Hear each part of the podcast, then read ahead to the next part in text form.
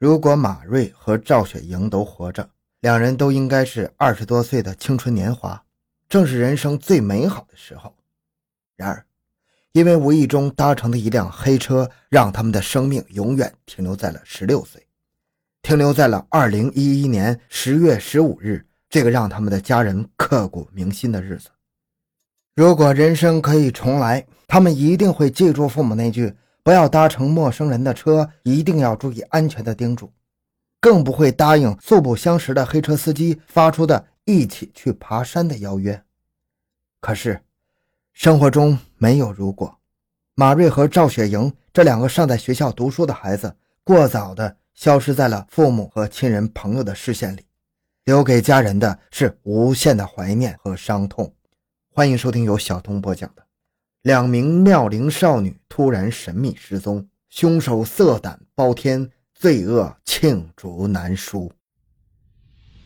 回到现场，寻找真相。小东讲故事系列专辑由喜马拉雅独家播出。二零一一年十月十五日是个星期六，这天。终于可以放下所有功课的新疆生产建设兵团建筑工程师职业技术学校的学生马瑞和赵雪莹相约到铁路局商圈逛街。两人有说有笑，蹦蹦跳跳地走出学校大门。下午五六点钟，拎着大包小包的两个孩子决定搭乘出租车返回学校。他们在路边左等右等，却没有搭上一辆出租车。就在他们有些着急的时候，一辆没有挂任何出租营运标志的小轿车停在了他们面前，司机热情地招呼他们上车。马瑞和赵雪莹没有多想，就兴高采烈地坐了上去。他们哪里知道，就是这辆车把他们带向了人生的终点站。时光回溯到二零一一年十月二十七日，这天早晨，乌鲁木齐市公安局刑事侦查支队五大队教导员赖伯坤略带着疲惫走进办公室。他一边揉着有些红肿的双眼，一边习惯性的拿起刚刚送来的当天的《乌鲁木齐晚报》。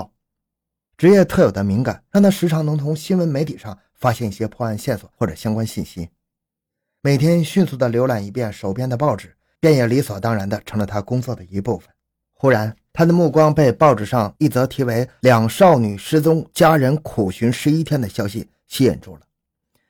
这则消息称，两名女生失踪，目前警方正在积极的查找线索。希望知情人士能够提供线索。与这则消息同时刊发的，还有穿着校服的马瑞和赵雪莹的照片。这两个孩子，一个扎着马尾辫，一个留着齐耳的短发，十分精神，富有朝气。他们会去哪儿呢？赖伯坤的眉头不知不觉地拧在了一起。他们才十六岁啊，正是叛逆的年龄。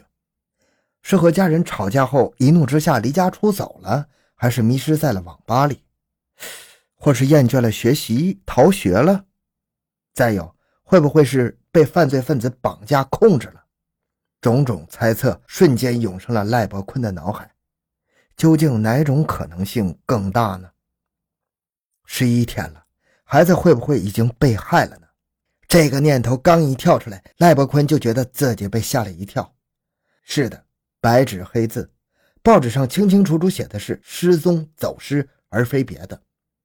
可是从警校毕业后，在公安战线上工作了二十多年的赖伯坤，凭着多年历练磨出的第六感觉，告诉他，这两个孩子从十月十五日离开学校后，就再也无影无踪了，肯定不是什么好事。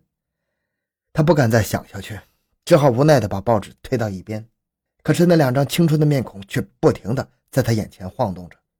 还没等他去找支队领导，第二天一大早，刑侦支队的领导就把赖伯坤叫到他办公室。办公室里还有一位神情焦虑的中年男子，他是失踪女孩赵雪莹的舅舅。因为孩子走失时，赵雪莹的舅舅不在现场，除了报纸上介绍的相关情况之外，他并没能提供出更多与孩子相关的情况。倒是在他断断续续的回忆中，有两个细节引起了赖伯坤的注意，一是。赵雪莹随身携带的邮政储蓄卡，当天在铁路局一带有消费记录。二是就在孩子失踪当天下午，有同学与马瑞有过简短的对话。马瑞说自己正在爬山，这位同学还听到了从手机另一端传过来的风声。在问过了孩子的舅舅几个简短的问题之后，赖伯坤心情沉重地回到自己办公室。如果是与父母吵架，或者在学校遇到不顺心的事儿，这两个孩子走失这么多天，即使没有回来，也应该和父母取得联系。音信渺茫，目前最大的可能性就是孩子已经遇难，或者是被他人控制起来。那么，他们为什么要去爬山呢？又是和谁在一起爬山呢？赖掐灭了手中的烟，嚯的一下从椅子上站了起来。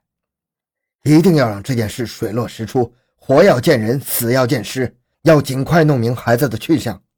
他大步流星地向大队长陈辉的办公室走去。听完了赖伯宽的介绍之后，两人交换了一下眼神。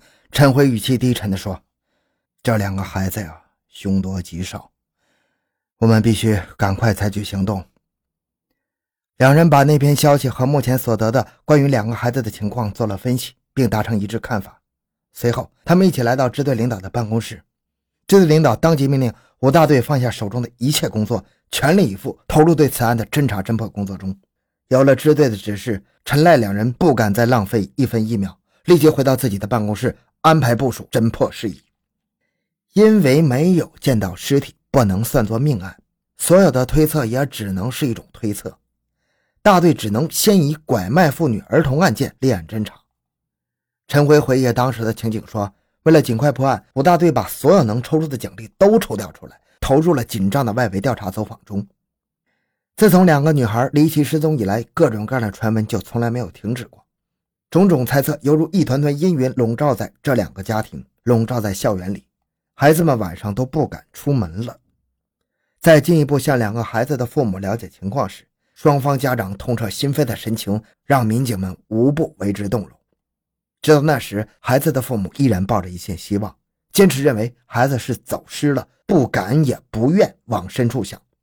他们把所有的希望都寄托在了民警身上。究竟是走失还是遇害呢？只有尽快揭开事情的真相，给孩子的父母一个交代，才能让谣言不再飞散。侦查抓捕的大网悄无声息地撒开了。民警们兵分四路，马不停蹄地投入到调查当中。第一路民警再次约见了两名失踪女孩的父母及他们的亲人。在调查中，马瑞的妈妈向民警提供了一条线索，说曾经给马瑞洗过一双布鞋，上面写有“银都酒店”字样。马瑞是否在银都酒店打过工呢？为了解开谜团，民警在获知这一线索之后，当即赶到银都酒店。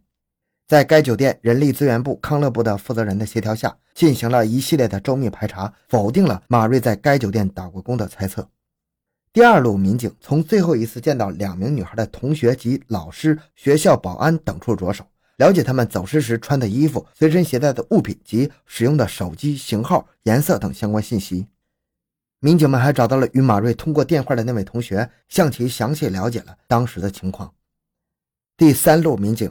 从铁路局附近的监控录像中看到，马瑞和赵雪莹是搭乘一辆黑色车离开铁路局的。这两名女孩的命运是否与之息息相关呢？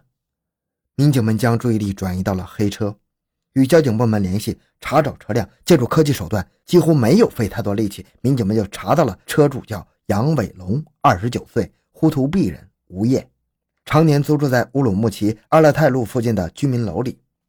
同时，民警们还获得了一条重要信息：当天，杨伟龙与其表弟杨洋一同驾车带两名女孩外出了。民警们就顺着这条线索一路追查。第四路民警与初次受理该案件的乌鲁木齐银川派出所交警部门联系，提取第一手资料，办理了该案移交刑侦支队的手续。有了法律手续，就可以进一步采取侦查手段，尤其是秘密侦查手段，为破案提供了更加有力的帮助。几路调查的民警很快就把各自获得的各种信息反馈到了大队。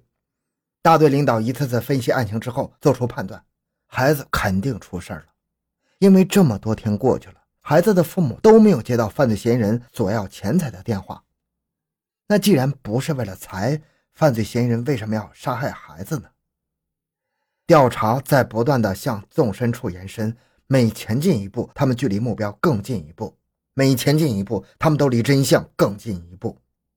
在民警的通力合作及相关部门的全力配合下，十月三十日晚，案情有了重大进展。两名失踪少女的手机分别出现在了胜利路、和田街一带。当晚，刑侦支队副支队长调集支队民警兵分两路，分别赶往胜利路和和田街，进一步的摸排走访。在民警们坚持不懈的努力下，终于确定了嫌疑人的详细居住地址。